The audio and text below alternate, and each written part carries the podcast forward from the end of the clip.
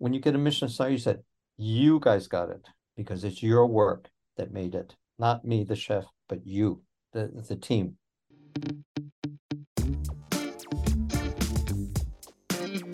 One of the things I've loved that we've done this year is not just talk to some of the folks that we've been so lucky enough to have uh, over the last few years doing this podcast on, whether that's elected officials, it's C-level executives, it's uh, thought leaders, it's uh, that are talking about the science of learning or employee engagement or how we develop a stronger workforce. Some of the most fun conversations I think we've been having is with people within the hospitality space, close to the front line, in a category, by the way, that has an overwhelming percentage of frontline workers that uh, in many ways come from a very diverse background, oftentimes uh, are working uh, long hours, doing a lot with a little is probably a fair thing to say.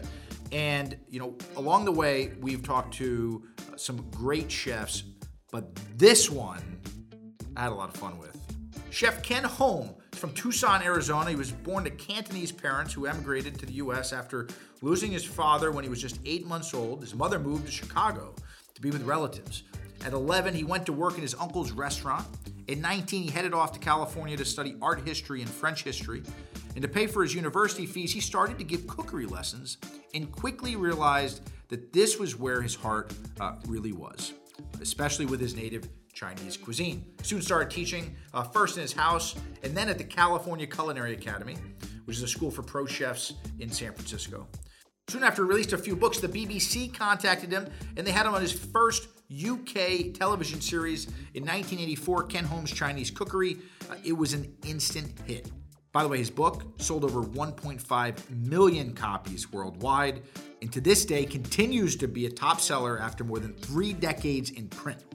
During his career, Chef Ken Hom has fronted a number of top restaurants worldwide, including the Yellow River Group, Oriental Restaurants Group throughout the U K, the Mason Chin Restaurant at the Bandara Hotel in Bangkok, and most recently, Me Restaurant at Belmond's Copacabana Palace Hotel in Rio de Janeiro.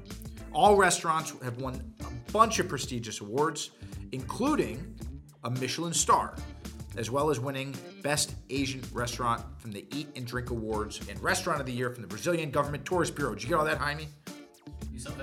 He was awarded Honorary Officer of the Order of the British Empire by Queen Elizabeth the Second for services to the culinary arts in two thousand nine. And most recently, you'll find his recipe for his coronation Asian-style roast rack of lamb for King Charles. I was also excited most recently to pick up Ken Hom's My Stir-Fried Life. It was hard to find among the multiple dozen other books that Ken has released. Chef has done a lot. I obviously want to talk to Ken about his experience traveling the world, working in kitchens, consulting, advising, and what he's seen in the restaurant hospitality space as we think about the future of work. Here's Chef Ken Hom. Let's bring it in.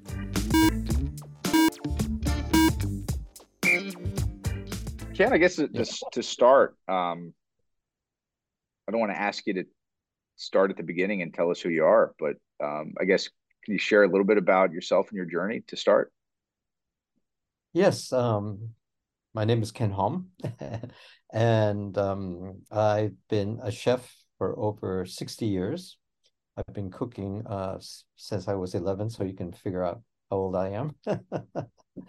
um, I've done many things over the years. I've written uh, forty books on food and cooking, et cetera.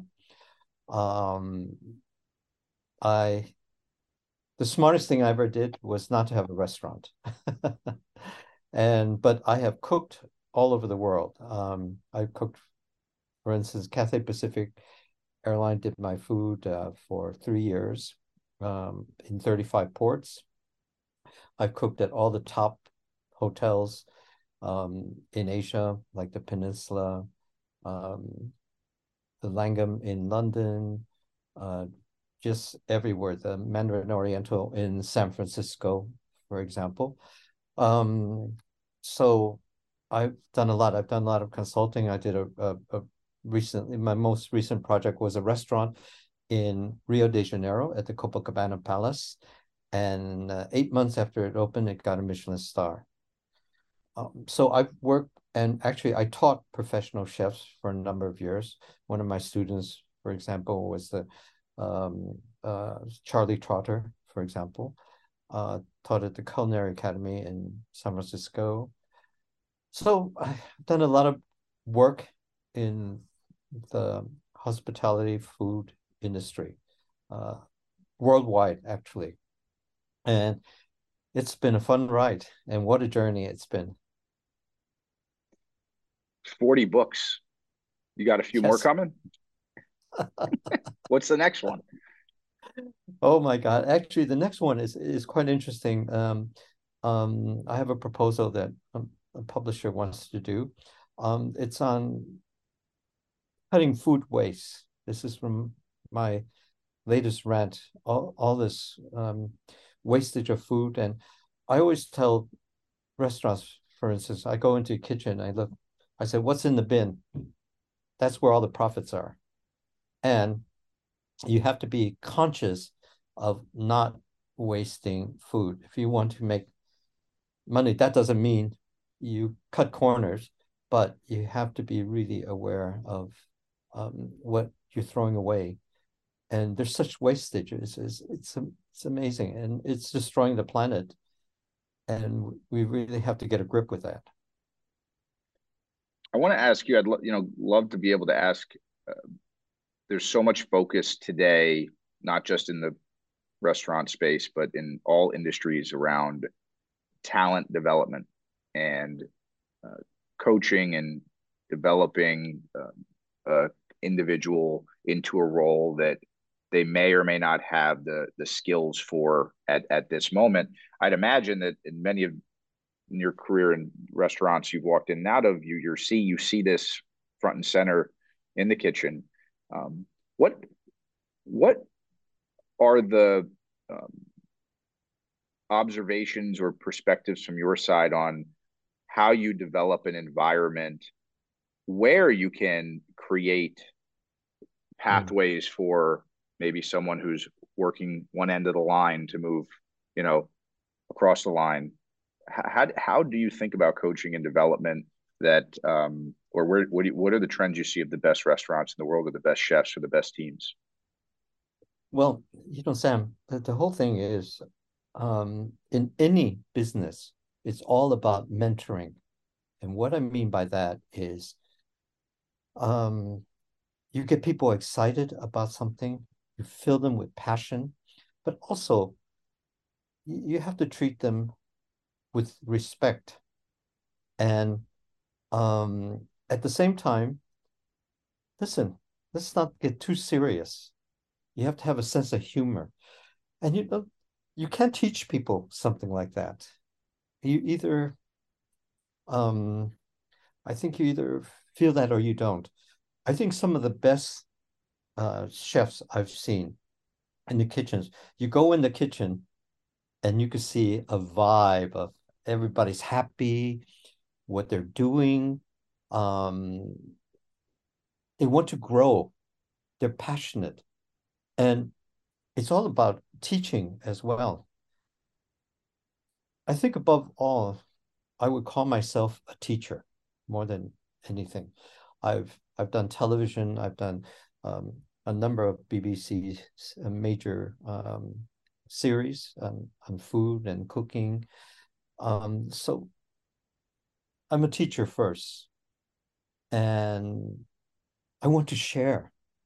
See, the thing is, if if you're management, you know how people want to keep everything to themselves. Well, that doesn't help the, the environment and the ambience of, of what people want. When you want to give, everybody wants to say, okay, I want to learn this. I love it when I'm cooking and chef said, uh, chef, what are you doing? Uh, um, how are you doing that? Why does it taste this way? And what I try to encourage them is to smell, use your senses. How did I learn how to cook? Because people taught me, they mentored me. My uncle at age eleven, he said, this is how you do it. This is how taste it. Do you see how it tastes? That's how it develops, how, how it's formed. And for food, it's vitally important to taste, smell. It's all about senses. And if you don't convey that, um, it's not something one is born into, but it's something that can be acquired if you have the passion for it. And if you love something, fill the people you work with with that same passion. And to me, that's a good manager and that's a good chef. When you go into a kitchen and everybody's excited, they want to do their best and um, they want to give. And, and that's really important. And I work with a lot of management of major hotels. They, they would ask me after I worked in the kitchen, Ken, tell, you know, give us really good feedback on what you see and um, what can be improved. I mean, that's part of what I get paid for. I, I was in a I was in a beautiful restaurant in uh, New York City a few weeks ago with my my wife, and my my daughter is six years old, and she loves to see the kitchen. And there was an open kitchen concept, and we got to sit at the counter and uh, and watch. And my daughter's watching the line, and it it was.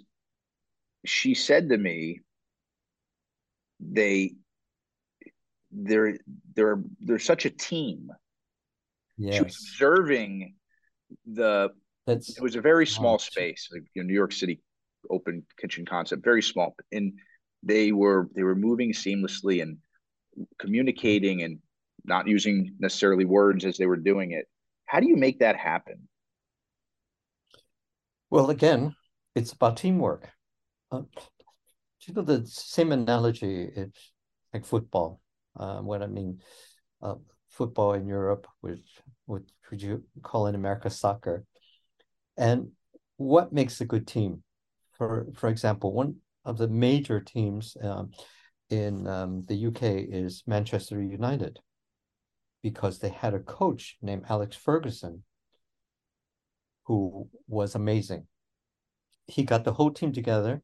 He says, no bloody star here. Everybody's a star. Let's work together as a team. And it's funny because since he's retired, it hasn't been the same, because it all comes from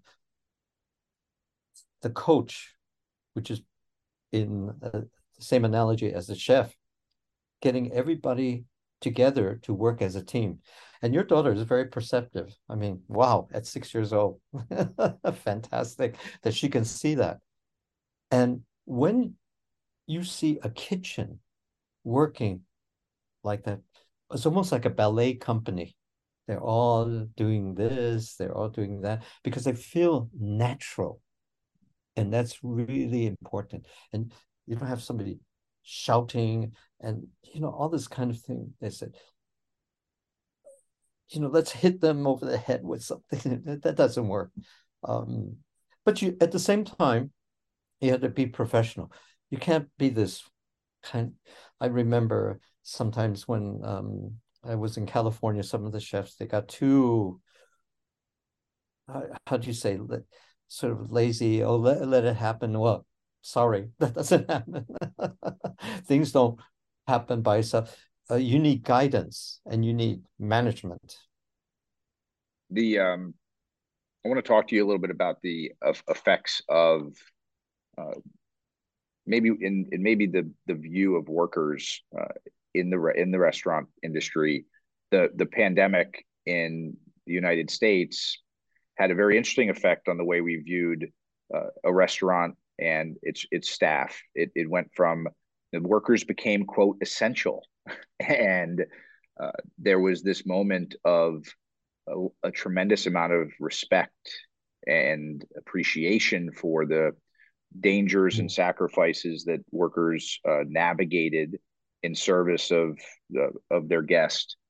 That that has suddenly changed over the last year or so, as in, in the United States, uh, it, things shifted to workers in the restaurant industry being being targeted as uh, lazy or unwilling or not willing to come back to work. And um, I'm interested in your in in how you have seen uh, globally, because in the United States, sometimes we just, you know, obviously focus inward. How has the the after effects of the pandemic uh, change for good or bad uh, the the lives or the way that we view workers within the restaurant industry. Well, it's it's it's really interesting, Sam, because I I see um, the restaurants who have survived, the businesses that have survived, are the businesses that have taken care of their workers. In other words, when the pandemic came, oh, it's easy to chuck everybody out. And people don't realize what a hard life working in the restaurant is. I mean, you have to be mental. I mean, it's twelve hour days, sometimes six days a week or more. And um, as you said, they were not valued. And also, I, I think you have to give people not only a sense of pride, but you have to take care of them. You know, if you take, I noticed that all the restaurants, I've been going around, all the restaurants that have survived anywhere in the world, whether it be in London, Paris, uh, Bangkok, which is I live part of the time, are the restaurants that have been really, and hotels that have been really good to their employees. In other words, when the pandemic came, they worked with their employees to do takeaway, delivery, rather than laying them off. And what they did was they worked on other things like paring down their menu rather than having a big extensive menu. But what they told their employees, we value you. We're going to take care of you and your family by paying you, despite the revenue being down. It's long-term thinking. You see, the, the problem about a lot of management sometimes is too short-term. You have to see where you're going to be after the pandemic, not while you're in it. And you have to be visionary and say, okay, we're going to get out of this in two years. But the people who are loyal working with you, will they still be there? And the problem is, uh, unfortunately, a lot of people in the restaurant business, they said, when the pandemic came, I, I go somewhere else. And they said, do I really need this in my life? twelve hour days. I don't see my family. I don't see my friends. Um, I can't have, everybody's having a good time while I'm working. And, um, but if you treat them well and value them, and I've noticed every single restaurant that I've been to that have done really well through the pandemic are restaurants that have taken care of not only their employees, but in a way their guests. Because, you know, when you have happy chefs and happy waiters, people working, you know, the customer is happy as well. Nothing is worse than going somewhere where you have a grim face. You know, it doesn't open your appetite. Totally. Right? Happy face makes you hungry. and, and, and I think what you're saying is so important, given, you know, the fact that I think sometimes as guests and maybe sometimes as managers or restaurant owners, you forget that the, the, the folks on the front line of your workforce may just be a missed paycheck away from a really tough situation, or, you know, before they clock in and after they clock out, where they're going to comes back with them into, uh, into work. Um, I think that a little more um, empathy and understanding around the, those effects are, are important. Do you see the same, do you, I guess, is there a difference in the way uh, other, um, in other countries in your travels, do you see a, a stark difference in the way that uh, different communities appreciate their their staff inside of a restaurant that is a should be a best practice adopted by others? Well, you know, it's interesting. I see restaurants in Asia. They tend to treat their team like an extended family. You understand? They're not just employees. For instance, some restaurants in, in Bangkok, when the pandemic came and they uh, when they had leftover foods, they said to the employees, you can take it home to your family. In other words, it's not, you don't have to pay for it. And we understand it's a difficult situation. And those that did that have done really well. And I, I noticed that some of the restaurants that have um, closed in Bangkok are mostly uh, t tend to be um, sort of Western-run restaurants. That means not Thai, in other words, not Thai or not Chinese, but um, the, they're either uh, like French or Italian, et cetera. And it's been tough. You know what? I see a positive um, silver lining in this pandemic, because, you know, we take things for granted. Everything's going well. It's hunky-dory. Everybody's making lots of money. We, um, for instance, Bangkok is one of the top tourist destinations in the world. So everybody got complacent. All this money is coming in. And then we forget. Um, I love this American expression, shit happens. And you know what? I'm sorry. but but when it happens, how do you deal with it? And you deal with it by uh, hunkering down and working with your team to deal with the situation. And you see, um, uh, if I had a restaurant, I would gather all my people and say, okay, guys, and guys and girls, what are we going to do? How are we going to, you know, fight this? How are we going to survive? Come up with ideas. Let's do things. And places that start doing delivery, that's smart, because people um, still can get good food. Mm, getting hungry just thinking about delivery. And you're in Paris right now, so, you know, there's probably, yes. I'd imagine you're not too far from from anything really yes. good. What, what, what is it like to be awarded a Michelin Star? Well, you know, Michelin Star, um, it's a recognition about what you're doing. It's um, kind of a validation uh, that somebody's putting a medal on you and saying, good. But also, what that does is it also intensifies what you're doing. In other words, um, you don't want to lose the star, so you have to keep up your standards. And so that's important. But it's also a very um, a fantastic morale-boosting thing for your staff. Staff, when you get a Michelin Star, wow, they get all excited and driven. And they're proud too, because, and when you get a Michelin Star, you said, you guys got it, because it's your work that made it. Not me, the chef, but you, the, the team. And that's really important. And the pride they have when they get the Michelin Star, it's palpable. I mean, you just feel it is, they're proud. And because they're being recognized. And um, so, It's it's it's important, and also there's a standard, you know, with a Michelin Star. That means you're you're on a certain level that people think everything is good, food, the service, et cetera. It's everything together, not just the kitchen alone.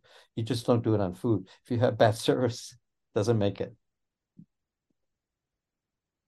Ken, I appreciate you taking time. I have one one final question. So much about what you're talking about and we're talking about sometimes gets classified as this, you know, future of work category. Um, I'd like to ask you about what is your hope for the future of work?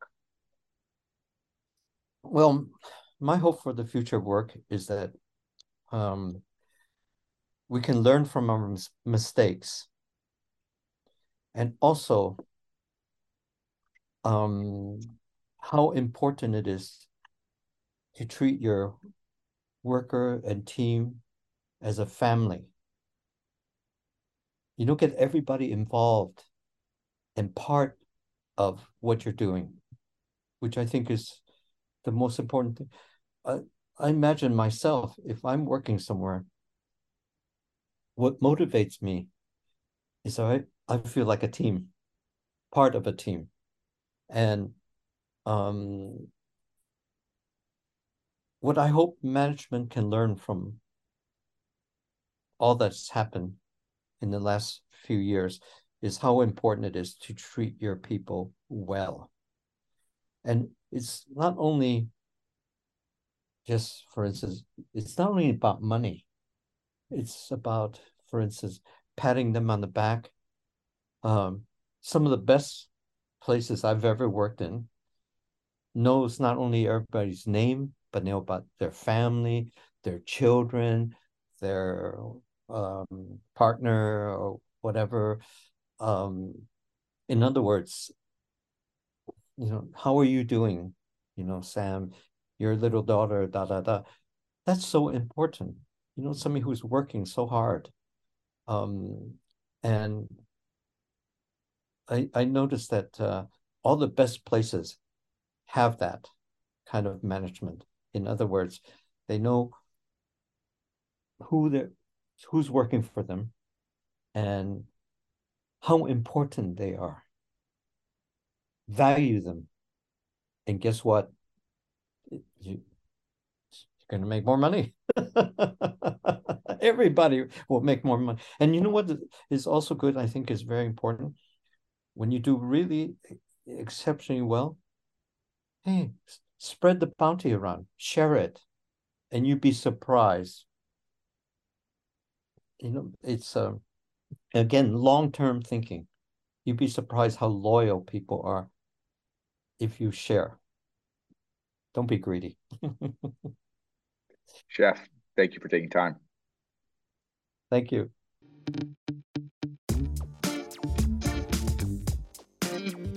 In any business, it's all about mentoring. From that conversation, there's a lot of truth in uh, what Chef says as he talks about the future of work. And we talk about the future of leadership and coaching. I mean, it feels like Ken has done a lot across the industry and a lot for a lot of people. Uh, but when you hear him talk about a Michelin star and what it means to him, and the fact that, of course, I mean, it didn't surprise me he said it's validation, but the fact that he said, it really is a team star, not just the chef star. And while Ken may have said that the smartest thing he did was not to have run a restaurant, it makes me think maybe we need more people like him running restaurants. While there's a lot, I'm sure there's a lot of recipes in Ken's books. I picked up a few of them that are pretty intimidating, and uh, I, I will be trying them. The ingredients, the recipe that he outlined for creating a workforce, creating a workplace, creating an environment where your people have pride in what they do and come to work every day excited, uh, those ingredients do not seem that surprising. Like they're, they seem actually very simple. Take care of your people, listen to them, but also take care of their family and be aware of where they're going home to. Now that doesn't sound like the most impossible task. That's not the hardest recipe. But then again, as I've talked to many chefs over the years, I've learned this one. It's the simple dishes that are sometimes the hardest. So thanks to Chef Ken Hom for taking time to share his experiences, his point of view. I was humbled to have the conversation.